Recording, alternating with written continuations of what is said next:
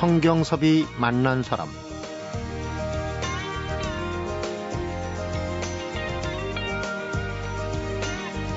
우리에겐 2년마다 한 번씩 열리는 국제 디자인 전람회가 있습니다. 바로 광주 디자인 비엔날레인데요.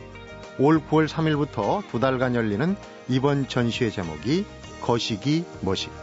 영어로는 anything, something 이렇게 정해졌습니다. 역대 주제 중에서 가장 파격적이고도 도발적인 주제인데요. 벌써부터 입에 오르내리고 있습니다. 오늘 성경섭이 만난 사람에서는 바로 이 거시기 머시기라는 파격적인 주제를 만드는 주인공을 만나봅니다. 우리에겐 행복이 가득한 집으로 친숙한 디자인하우스 대표이사이자 이영의 2013년 광주 디자인 비엔날레 총감독입니다.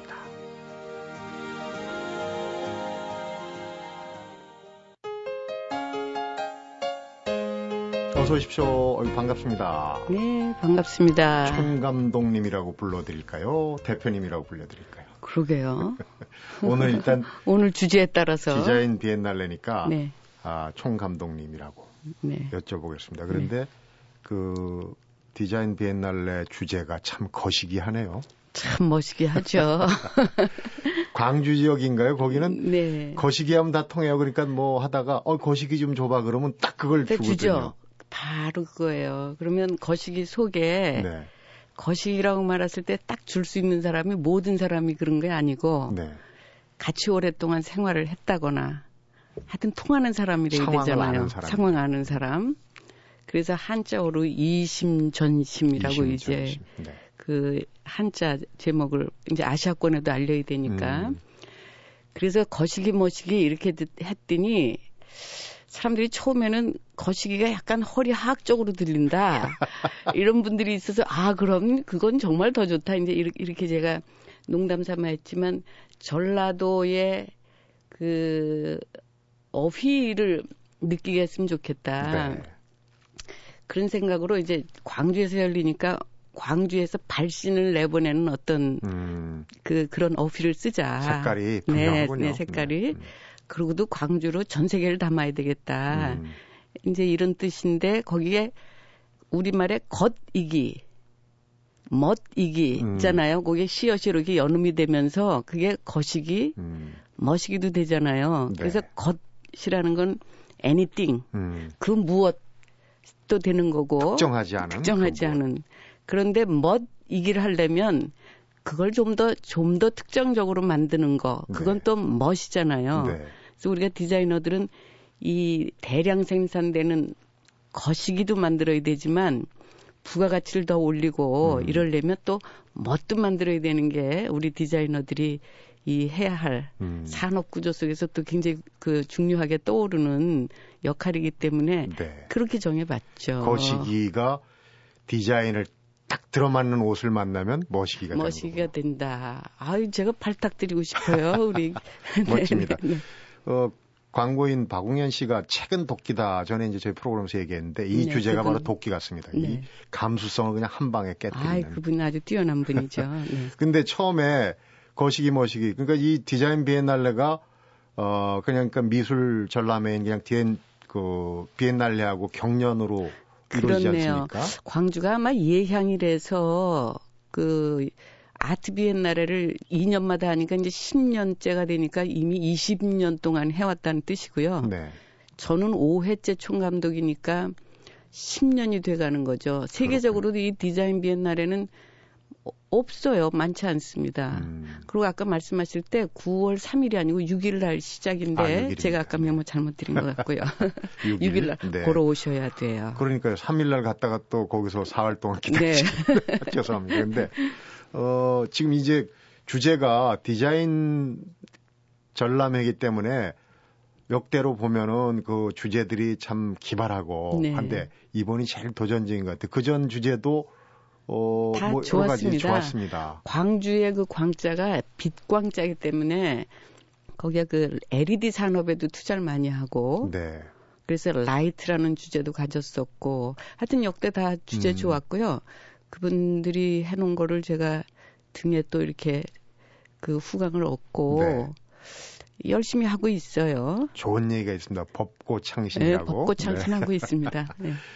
어, 디자인 비엔날레를 한번 좀 소개를 받아야 될 것 같은데 제가 이렇게 그 자료를 좀 보니까 돈 안 들이고 관람객들을 엄청 많이 끌어들이겠다. 이렇게 야심찬 늘 한 30만 명 정도가 관람을 하고 있어요. 음. 저는 이제 목표를 한 40만 명쯤 왔으면 좋겠다. 네. 그런데 이제 이런 전시가 행정적으로 우리가 줄여서 전시 행정 이렇게 얘기하면 누가 많이 보느냐를 갖고 이제 그 그게 더 중요한 것처럼 생각이 들지만 네. 전 그보다 디자인의 힘이 우리가 가지고 있는 대한민국이 가지고 있는 굉장히 미래에 먹거리 창출에 굉장히 중요한 분야이고 네. 누구나 태어날 때부터 디자이너잖아요. 누구나 우리는 저 입으신 자켓도 다 남의 디자인을 사 입으신 거고 아, 그렇죠. 우리는 디자인을 소비하면서 우리 스스로를 만들어가는 거니까 네. 우리 국민이 다 디자인에 대한 관심이 다 높고 그런 것들이 조금 전문가들은 이렇게 한다라는 걸 좀 보이는 네. 그런 장이라서 이제 많은 분들이 보셨으면 하는 그런 생각 가지고 있는 거죠. 네. 뭐 재밌는 다, 주제 많아요. 다른 재밌는. 전람회를 예를 들어서 네. 그 관계자들이 좀 서운해할지 모르지만은 여수 해양 엑스포는 지리적인 거리도 좀 있었지만 심리적인 거리가 좀 있었다 그런 네. 얘기를 하거든요. 그러니까 네. 지금은 이게 제목만 봐도 벌써 심리적으로 딱 동화가 되는데 네. 어 실제 가가지고 거기에 재미난 이벤트들이 많더라고요. 한번 대표적인 거 몇 개만 소개를 해주시죠, 맛보기로. 그러게요. 이거 다 얘기하면 또 안 오시면 어쩌나. 우선 이제 광주 이야기가 재미있는 게 많아요.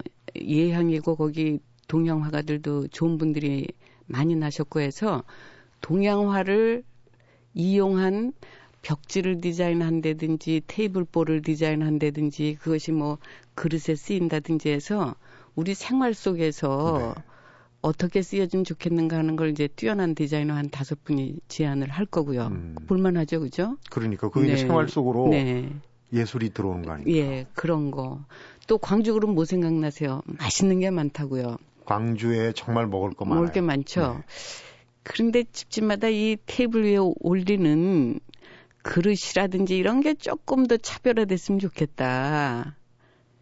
저희들이 디자인 전시니까 음식을 디자인 개발해내진 못하지만 네. A라는 식당의 음식점에 그릇은 이런 걸 쓰면 어떨까 이런 것도 아주 뛰어난 디자이너들이 제안하게 되고요. 네.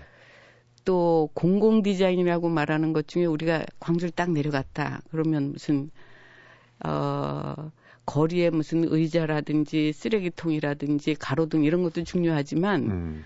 운전 그 택시 운전사나 버스 운전사들이 딱 정복을 입으면 좋겠어요. 첫 인상이 깨끗하죠. 네, 유니폼이라고 말하잖아요. 네.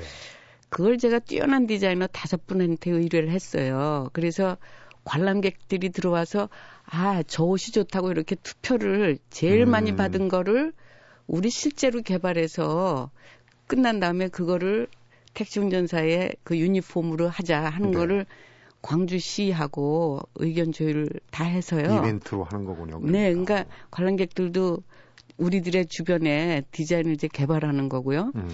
또한 가지 재밌는 주제가 한 20개쯤 있는데 작은 주제들이요. 우리나라의 어린이집이 지금 어린이집이 좋, 아, 훌륭해야만 이 미혼녀들이 결혼하겠다는 그런 결심도 더 굳힐 것 같은데. 지원금도 주잖아요, 이제. 그러게요. 그런데 아이를 갖다 맡길 곳이 참 그 그렇게 충실하지 않다. 음. 그리고 유치원 무슨 어린이집을 해도 거기에 어떤 그 기본 가이드가 있거나 하지를 않다. 네. 그래서 그 50평형, 30평형, 20평형 이런 이제 실제로 음. 유치원이 고만한 사이즈라면 이렇게 하면 좋겠다라는 걸 구체적으로도 보일 건데 네. 애들은 왜 아무거나 먹잖아요. 먹어도 되는 페인트, 네. 교구, 완구, 넘어져도 안전한 음. 바닥 뭐 이런 것들을 전부 저희들이 실제로 하는 것도 재밌을 것 같고요. 네. 또뭐 자연에서 배우는 디자인, 자연의 모든 신이 만들어 놓은 모든 게 우리의 디자인의 음. 하나의 형태도 될 수 있고 구조도 될 수 있고 또 그런 거 그다음에 뭐 어, 에너지를 전혀 안 쓰고 손으로나 발로 음. 돌려서 무언가를 그 동력으로 무언가를 만든다거나 하는 건또 네. 미래 우리가 지금 그 에너지 아껴야 되는 이 시대에 참 적절한 네. 화두 같고요. 네. 그것 중에도 볼거리가 좀 있을 것 같네요. 네. 그 어느 해에 디자인 비엔날레보다 충실할 것 같다는 생각이 듭니다. 우리 이영애 대표님 하면은 생각나는 게 행복이 가득한 집이에요. 지금은 이제 그런 이름들을 많이 짓는데 수십 년 전에 그런 제목의 잡지를 내는 거는 사람들이 생각을 못 했거든요. 네. 그 장명의 대가신데 그 얘기부터 해서 지금 그 꾸미시고 있는 일들 한번 여쭤보도록 하겠습니다. 성경섭이 만난 사람 오늘은 2013 광주 디자인 비엔날레 이영혜 총감독을 만나보고 있습니다.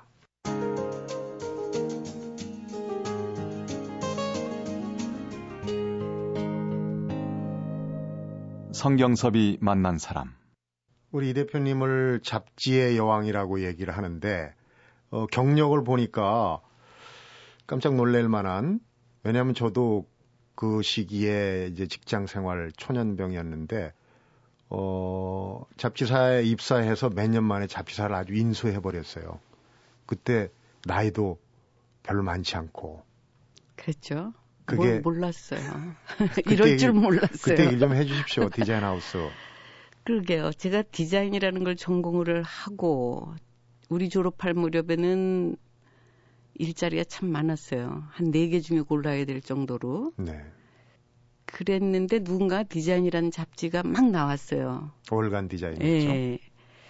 그래서 첫 토를 보고 제가 가슴이 두근두근했어요. 그때 제가 월급이 8만 7천 원이었는데 그 회사를 찾아가서 날 좀 써달라. 난 이런 걸 너무 하고 싶다 그랬더니 월급이 없대요. 아, 그래도 좀 줘야 된다. 월급까지 제가. 그래서 한 반 토막 월급을 받고도 참 즐겁게 일을 했는데 왜 그랬냐면 디자인이라는 거 4년 공부하다 보니까 4년 졸업할 무렵에 아, 이게 참 굉장히 미래에 중요한 역할을 하는구나, 하겠구나 음. 하는 걸 이제 막연히 느끼는 거를 구현하고 싶은 거죠. 네. 제가 배운 학교의 이외의 교수들은 어떻게 가르칠까? 다른 나라에서는 무슨 얘기할까? 이게 굉장히 궁금했어요. 네. 그러니까 이후부터 제가 이제 만들기 시작했는데 당시에 발행에는 건축가였지만 뭐 거의 회사를 안 오고 이제 제가 막 인쇄소도 쫓아다니고 이제 거의 다 해서 제가 그때서부터 이제 이 발행일을 치기 시작을 해요. 네. 그래서 어, 디자인지는 지금 지난호로 416호를 만들었는데 음. 어, 한 10년쯤 하는 동안에 너무나 돈이 많이 나가는 거예요. 그러니까 책은 만들 줄 아는데 그만 그 경영이라는 거는 음. 도무지 이게 도대체 들어올 돈은 언제 들어올지 모르겠고 나갈 돈은 확실하잖아요. 적자 행진을 하셨군요, 네. 계속. 그래서 어떻게 하면 좀 이 보는 사람이 많은 그런 잡지를 할까 생각을 하다가 이 아 디자인은 디자인인데 쉬운 디자인 음. 우리들 생활 속에 녹아 있는 디자인을 하자라고 시작을 한 것이 행복이 가득한 집이에요. 네. 그냥 집 그러면 집을 뭐라 그래야 돼? 하우스, 하우스. 영어로는. 근데 그게 홈이라고 하면 거기 이제 가정이 담기는 거고 거기에 행복이라는 걸 하려면 행복을 만들어낸 주체가 들어 있어야 되는 거고요. 그게 가득하려면 의지가 들어가야 되는 거고. 네. 그런 제목으로 지었더니 당시 한 100명한테 물어보면 100명이 다 그게 무슨 잡지 이름이냐. 낯설죠. 그땐 전부 한자어로 된 두자 아니면 음. 네 자짜리. 다 그래요. 그리고 어떤 때는 전화 와요. 그 행복이 가득한 집이라는 걸 정말로 이름으로 짓기로 했느냐. 그런 전화를 들으면서 아 이건 잊혀지지 않는구나. 음. 이건 되겠다. 왜 어떤 데 거꾸로 가면 오히려 빨리 역으로. 가는 길이 있잖아요. 네. 그래서 그 제목 제가 택하기로 해놓고 어 디자인지가 8년째 그때 적자 볼 때인데 이 잡지는 8개월 만에 손익 분기점이라는 걸 딱 맞이할 정도로 네. 빠르게 성장을 했어요. 아마도 그때 사람들이 이제 배고프다가 배불리 먹다가 그때 이제 우리나라가 GNP가 5천 불이 막 됐을 때인데 음. 그 다음부터는 어떻게 먹을까를 고민한다 그래요. 네. 그런 시기하고 좀 잘 맞지 않았나. 음. 그 그런 것 같아요. 그렇군요. 네. 어머님 아버님이 그 이 대표님의 그 디자인 선택할 수 있는 감각을 어릴 때부터 좀 많이 키워주셨다. 그런 얘기를 들었습니다. 그러게요. 저는 우리 부모님이 대한민국에서 한 중간쯤 되는 이제 그 뭐랄까 경제적으로 보면 네. 또 지식적으로도 보면 그 정도에 계실 것 같은데 다 두 분 다 교육 공무원이셨는데 한 가지 참 뭘 잘해 주셨나 생각해 보니까 왜 시골에는 국민학교 그 도서관이라는 게 교실 하나잖아요. 네, 네, 그렇죠. 그래도 문 빼놓고 이제 바닥서부터 위까지가 전부 네 면이 전부 이제 책으로 돼 있는데 저를 그, 그 도서관 키를 절 하나 줄 정도로 그거 하나를 얘기를 해주셔서 음, 5학년이 됐을 때에 그 사면에 있는 책을 다 읽었었어요. 그러니까 책을 참 많이 읽게 되게끔. 아까 이 책은 도끼다라는 얘기가 바로 해당되는. 음. 네네. 그러고는 두 분이 곧잘 방학 때 되면 자기들은 누워 있고 내가 큰 소리를 읽게 해요. 그런데 장발장 요새 레미제라블 보셨어요? 어, 그럼요. 대단하죠. 국민학교 그 4학년 때인가 3학년 때 그걸 읽다가 너무 슬픈 거예요. 근데 두 사람 앞에서 너무 울고 싶지 않아요. 근데 결국은 그 판테 느느느는 해서 음. 결국 울고 말았어요. 그게 한동안 제 별명이 됐을 정도였는데 네. 그렇게 해주신 게 참 잘했다는 생각이 들어서 결국 윗사람이라는 건 이렇게 어떤 기회를 열어주는 거 음, 이건 잘하신 것 같고 디자인 감각 얘기하시니까 우리를 옷을 사주고 싶어도 옷을 사가지고 오진 않으세요. 네. 우리를 데리고 시장을 가서 골라요. 아 그리고 또 사주셔도 내- 제가 또 두 발 뻗고 울어요. 내 마음에 안 들면 그렇겠죠. 가서 우리가 고, 제가 고르게 하는 거 부모님이 지불을 하시지만 네. 결국은 하고 싶은 거를 그냥 하도록 해준 거가 잘하신 것 같아요. 그래서 네. 지금 부모님들 우리가 왜 저도 어린이 잡지도 있고 그러거든요. 이 부모 역할이 뭔가 한 번도 우리가 연습 안 해보고 부모가 되잖아요. 네. 우리가 해야 할 일을 안 해야 될 일을 가르치는 학교가 하나쯤 있어도 좋겠다는 생각을 하는데 음. 그 부분은 좋아요. 다른 건 뭐 지금 지난주에 60이셨는데 일주일만 빨랐어도 이혼하겠다고 맨날 그러시는 음. 분들이지만 지금까지 내신 잡지가 10개 이상이 되고 단행본도 500권 이상. 근데 잡지가 벌써 오래된 얘기입니다만은 그렇게 돈이 안 된다.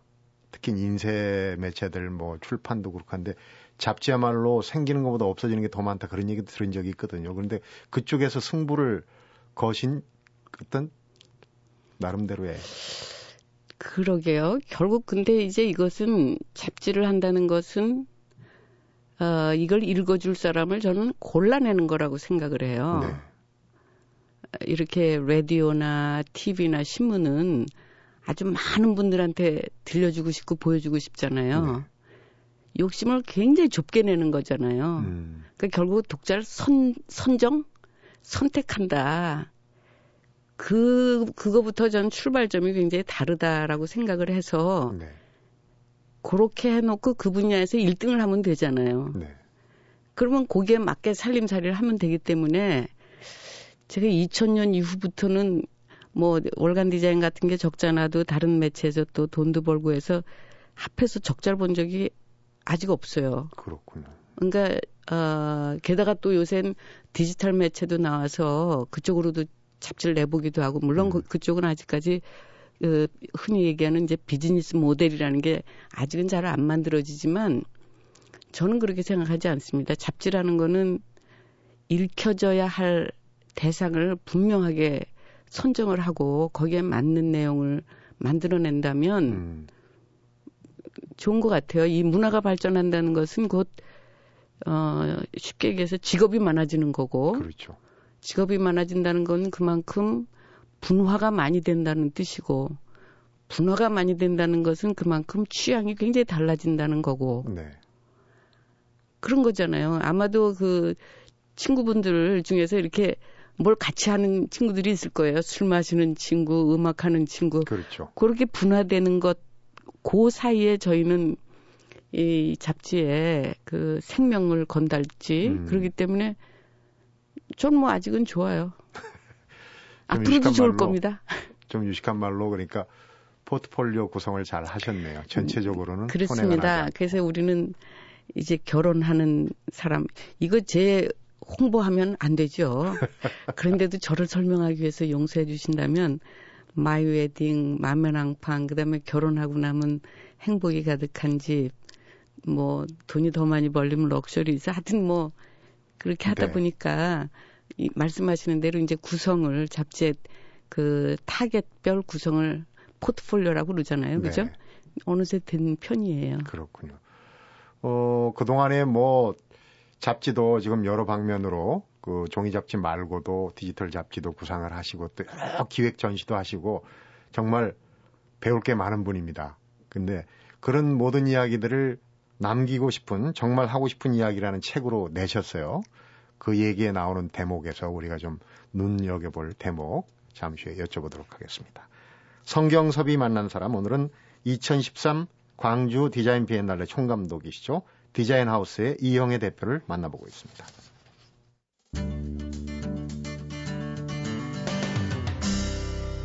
성경섭이 만난 사람. 오늘도 그런 느낌을 좀 받았습니다만은 여장부 그런 아이, 호칭 그러면 안 돼요. 저는 알고 보면 불쌍한 사람이에요. 아, 안 좋아하시는군요. 음. 사람들이 행복이 가득한 집입니다. 그러면 저를 소개하면 저는 행복이 가난합니다. 얘기합니다. 그 기획 전시 중에 예. 그래도 그 세간에 화제가 됐던 게 종이 기둥하고 컨테이너로 뭘 만드셨었죠? 오, 네. 30주년 때인가? 네, 음. 맞습니다. 벌써 6년이 흘렀군요. 네. 제가 맨날 조그만 글자, 우리는 왜 단어 하나 생각 안 나면 밤을 새잖아요. 네. 그래서 적절한 저는 단어를 찾아내기 네, 적절한 위해서. 단어 스스로가 만족하지 않아서 한 센텐스 때문에도 잠을 못 잔 적도 있지만 글자 하나 하나가 오자 탈자나도 안 되잖아요. 음. 그런 일을 하면서 30년 넘게 이제 살다 보니까 세상에 대해서 확 소리 지르고 싶은 거 있어요. 이거 말고도 할 줄 아는 것도 있고 나도 살아 있어 뭐 이런 거 같은 음. 그 30주년 기념을 올림픽 공원을 빌려서 저희들이 이제 종이 를 가지고 만드는 이제 출판 잡지가 그런 네. 거니까 이 종이를 뚫뚫 마르면 한 지름이 76cm 되면 장력이 생겨서 네. 제법 아주 튼튼합니다. 네. 그 15m짜리를 몇백 개. 그 처음으로 그걸 해봤죠. 그 다음에 컨테이너, 우리가 컨텐츠를 만든다. 음. 그래서 다 컨테이너. 의미가 있는 네. 거예요. 그냥 움직이는 게 예, 아니지. 그래서 빈 컨테이너를 이제 또 몇백 개 해서 그 유명한 건축가랑 의논을 해서 어 페이퍼테이너라고 paper하고 컨테이너를 음. 합해서 이름이 좀 어려웠었습니다만 그거 만든 적이 있어요 기념으로 음. 아주 좋았어요. 전 3년 있으면 이제 40주년인데 지금부터 고민하고 있습니다. 어떻게 하면 또 그러, 그런데 그게? 돈이 많이 들어가지고 네. 어, 시- 실제적으로는 몇십억 원이 이제 그것 때문에 그 투자를 한 셈이지만 그거 굉장히 기꺼운 아주 저한테. 경험이었습니다. 네. 아주 좋은 경험했어요. 효과가 나는. 네. 어, 정말 하고 싶은 이야기는 그 행복이 가득한 집에 이 책 머리에 보면 이제 발행인들이 하고 싶은 얘기를 네. 한단 말이에요. 근데 네. 통상 보면은 그 어떤 책이든 발행인 얘기나 권두어는 그냥 지나치기 쉬워요. 왜냐하면 뭐 통상적인 의례적인 얘기겠거니 한데 우리 이영애 대표님이 쓰신 건 그게 아니더라고요. 에이, 뭐 그게 아니에요. 화장실에서 보시면 좋죠. 모아놓은 글 중에서 네. 책으로 냈는데 제일 기억에 남으시는 건 어떤 글입니까? 그러게요. 제가 다 그때그때 좋아서 글을 썼거든요. 한 뭐 200여 편이 미처 안 될 텐데, 어, 그거 엮어서 이제 내자 우리 출판부에서 그래서 제가 참 부끄러워서 싫었는데, 그 중에 한 60 몇 편을 이제 해서 책 한 권을 묶었는데, 보는 분마다 이제 이 대목이 눈물을 흘려도 좋을 대목입니다. 라고 말할 수 있는 거는 없고요. 네. 아마도 상황 따라서 그렇죠. 어, 좋다는 편지를 제법 좀 받은 편이에요. 읽는 사람의 또 상황이나 정서도 그러니까 그거에 네. 딱 맞으면 이제 몇 분이 이제 편지도 보내시고 메일도 보내시고 그랬는데 어 그게 일상에서 제가 만난 소소한 이야기들이에요. 음, 참 세상에 선생이 이렇게 많은 거 있죠. 언젠가 한번 제 친구 집에 갔는데 친구 아들 녀석이 벌써 이만큼 컸는데 아줌마 여기 이거는 여기 보세요. 저기는 비둘기 집이고 저 거미를 보세요. 거미 집 너무 아름답죠. 그래요. 음. 그래서 얘가 뭘 얘기하지? 다시 봤어요. 거미 실제로 거미가 집을 진게그 음, 장방형으로 이렇게 이렇게 둥그렇게 나간 게 너무 이쁘잖아요. 네. 아, 얘, 얘는 어떻게, 저 거미 다리를 보세요. 너무 근사하죠? 이런 말 실제로 들어보세요. 음. 우린 거미 그러면, 어, 징그러워 이러는데, 어, 얘 좀 봐라. 속으로 저으게 놀라는데, 내 친구인 걔네 엄마가 왈, 얘는 뱀이 너무 이쁘다고 뱀을 기르자는데 그것만은 자기가 음. 못 기르게 하고 있다고. 걔네들을 만나고 집에 오는데 이상하게 그 기분 좋은 허기 허기가 이렇게 지는 것 같은 게왜 네, 네. 나한테 지고 네. 아 내가 얼마나 이 남들이 만들어 놓은 이건 이쁘다 저건 밉다에 동조하면서 살아왔나 내 의지는 어디다 두고 음. 남이 만들어 놓은 재단된 아름다움 재단된 추함에 제가 갇혀 있었구나 그 반성하는 마음으로 제가 굉장히 스스로가 약간 허기졌고 네. 와 이런 애들이 이렇게 있구나 이거 결혼해서 애- 아이를 기르는 것만큼 창의적인 일이 어디 있을까 제 친구가 부러워서 허기졌고 음. 그 꼬마가 가진 그런 눈이 참, 참 너무 부러워서 허기졌고, 네. 이상한 아주 기분 좋은 허기짐을 제가 느낀 적이 있었던 그 것도. 친구는 잘 됐죠. 네. 어, 하여튼 뭐, 그 창의적인 그런 부분, 디자인도 그렇고, 출판도 그렇고, 지금은 이제 그 출판 같은 경우도 앞서 말씀드렸듯이 종이도 있고 또 디지털도 있고 여러 가지가 있는데, 창조적 콘텐츠 개발자라는 얘기를 좋아하시거든요. 젊은이들한테 그런 차원에서 본인이 하는 일이기도 하지만은 지금 이제 좀 어려워하는 젊은이들한테 어, 빗대서 좀 얘기해 줄 수 있는 부분이 있지 않을까. 아이고, 제가 잘못 살아온 사람이 젊은 사람들한테 할 얘기가 있을까요? 음, 남도 다 할 것 같은 거는 그건 기획이 아니잖아요. 그런데 남도 알아야 되는 게 또 필요하잖아요. 그래서 같음을 알면서 같음 속에서 다름을 만들어낼 줄 아는 음, 그런 마음, 눈이 있으면 전 무엇을 해도 좋다고 생각해요. 저는 재미없는 일 가운데 이 숫자를 막 따지거나 뭐 이걸 참, 참 저는 못하는데 또 하기 싫어하지만 그 속에도 방식이 그 속에조차도 창의적인 게 필요해요. 네. 얼마 전 TV에서 본 건데 어떤 젊은이가 왜 저기 어, 어 고철 같은 걸 가지고 이제 자기 사업을 해요. 음, 그 고철 사업을 어떻게 남다르게 하느냐. 이것 때문에 달라질 수 있는 거거든요. 벌써 매출액이 막 연간 10억이 됐던데 난 그런 걸 보면 그 젊은이의 그 창의력이 너무 좋은 거예요. 네. 고철 하는 데는 많을 거예요. 그 같음 속에서 어떻게 다르게 자기를 펼쳐나갈 수 있느냐. 그러니까 공통적으로 가질 수 있는 그 것이 무엇인가 그거를 완전히 무시하지는 않으면서 거기서 다름을 만들어내는 거 그게 음. 전 창의적인 거라고 봐요. 그거 알아내는 거가 어디든지 깊이 들어가서 자기를 충분히 그 속에 어떻게 하면 이 속에서 기쁨을 기쁘게 나를 여기다 바칠 수 있을까 생각하면 전 충분히 생각할 수 있을 것 같아요. 네. 제가 아까도 우리 때는 막 경제 성장이 막 될 때라서 직업이 네 개 중에 하나쯤 선택했다 그래서 이 말을 하면서도 속으로 찔끔했어요. 요즘 너무 일자리가 그러게요. 부족하잖아요. 그 너무 너무 너무 가슴 아파요. 조금 불편한 사람들, 네, 젊은이들이. 있을 거예요. 그런데 아무것도 않는 일을 갖고 별거로 만들어낼 수 있으면 음, 전 아직도 이 나라에 기회가 너무너무 널려 있다고 믿는 사람이에요. 네. 그리고 너무 큰 기업에서만 일하지 않으려고 하- 해도 음, 일은 자기가 얼마든지 만들어낼 수 있고 또 1인 기업도 많은 거고요. 그러니까 혹시나 젊은 분들이 이걸 듣는다면 하여튼 제가 참 좋아하는 말 중에 별거 아닌 걸 별것으로 만들 줄만 안다면 음, 그런 마음만 있으면 멋있게 살 수 있어요. 자기를 네. 불살라내서 아마 우린 60평생이라고 옛날 얘기했지만은 100살 평생이 짧을걸요? 네. 저는 심심해 본 적이 없거든요.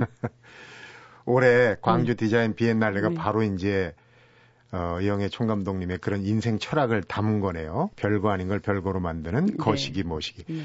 어, 9월 6일부터 두 달간이라고 그랬으니까 한번 거기 가보면은 이제 그런 영감들을 나누어 받을 수 있겠죠? 네.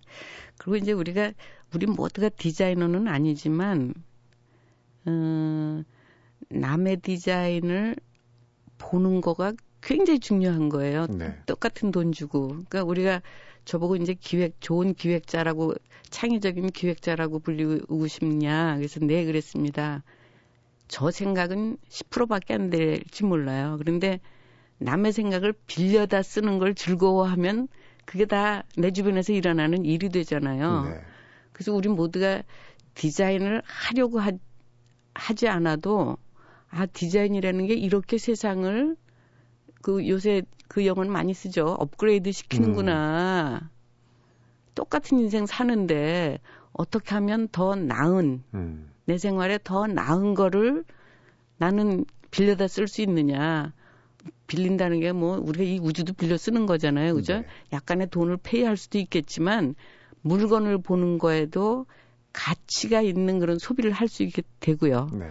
또 그다음에 물건을 생산하는 회사 기업 입장에서도 똑같은 재질과 시간을 가지고 어떻게 소비자한테 더 다가서는 제품을 만들겠느냐. 이건 국부론에 바로 연결되는 네. 세계 시장하고 싸워야 되는 우리 입- 우리나라의 이 환경 속에서는 디자인이라는 화두는 다 관심 가져볼 만하지 않나 싶어서 네. 꼭 보러 와주세요. 광주 비엔날레 앞서서 이제 뭐 며칠 안 남았네요.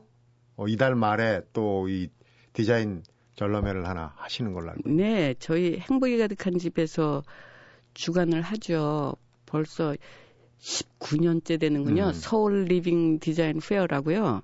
27일부터 시작해서 닷새간 코엑스에서 합니다. 네.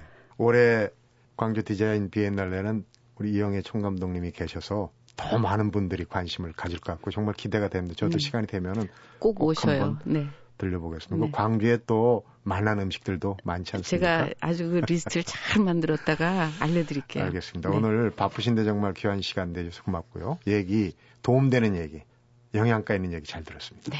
고맙습니다. 너무 감사합니다. 성경섭이 만난 사람 오늘은 2013 광주 디자인 비엔날레 총감독이자 행복이 가득한 집 디자인 하우스 이영애 대표를 만나봤습니다.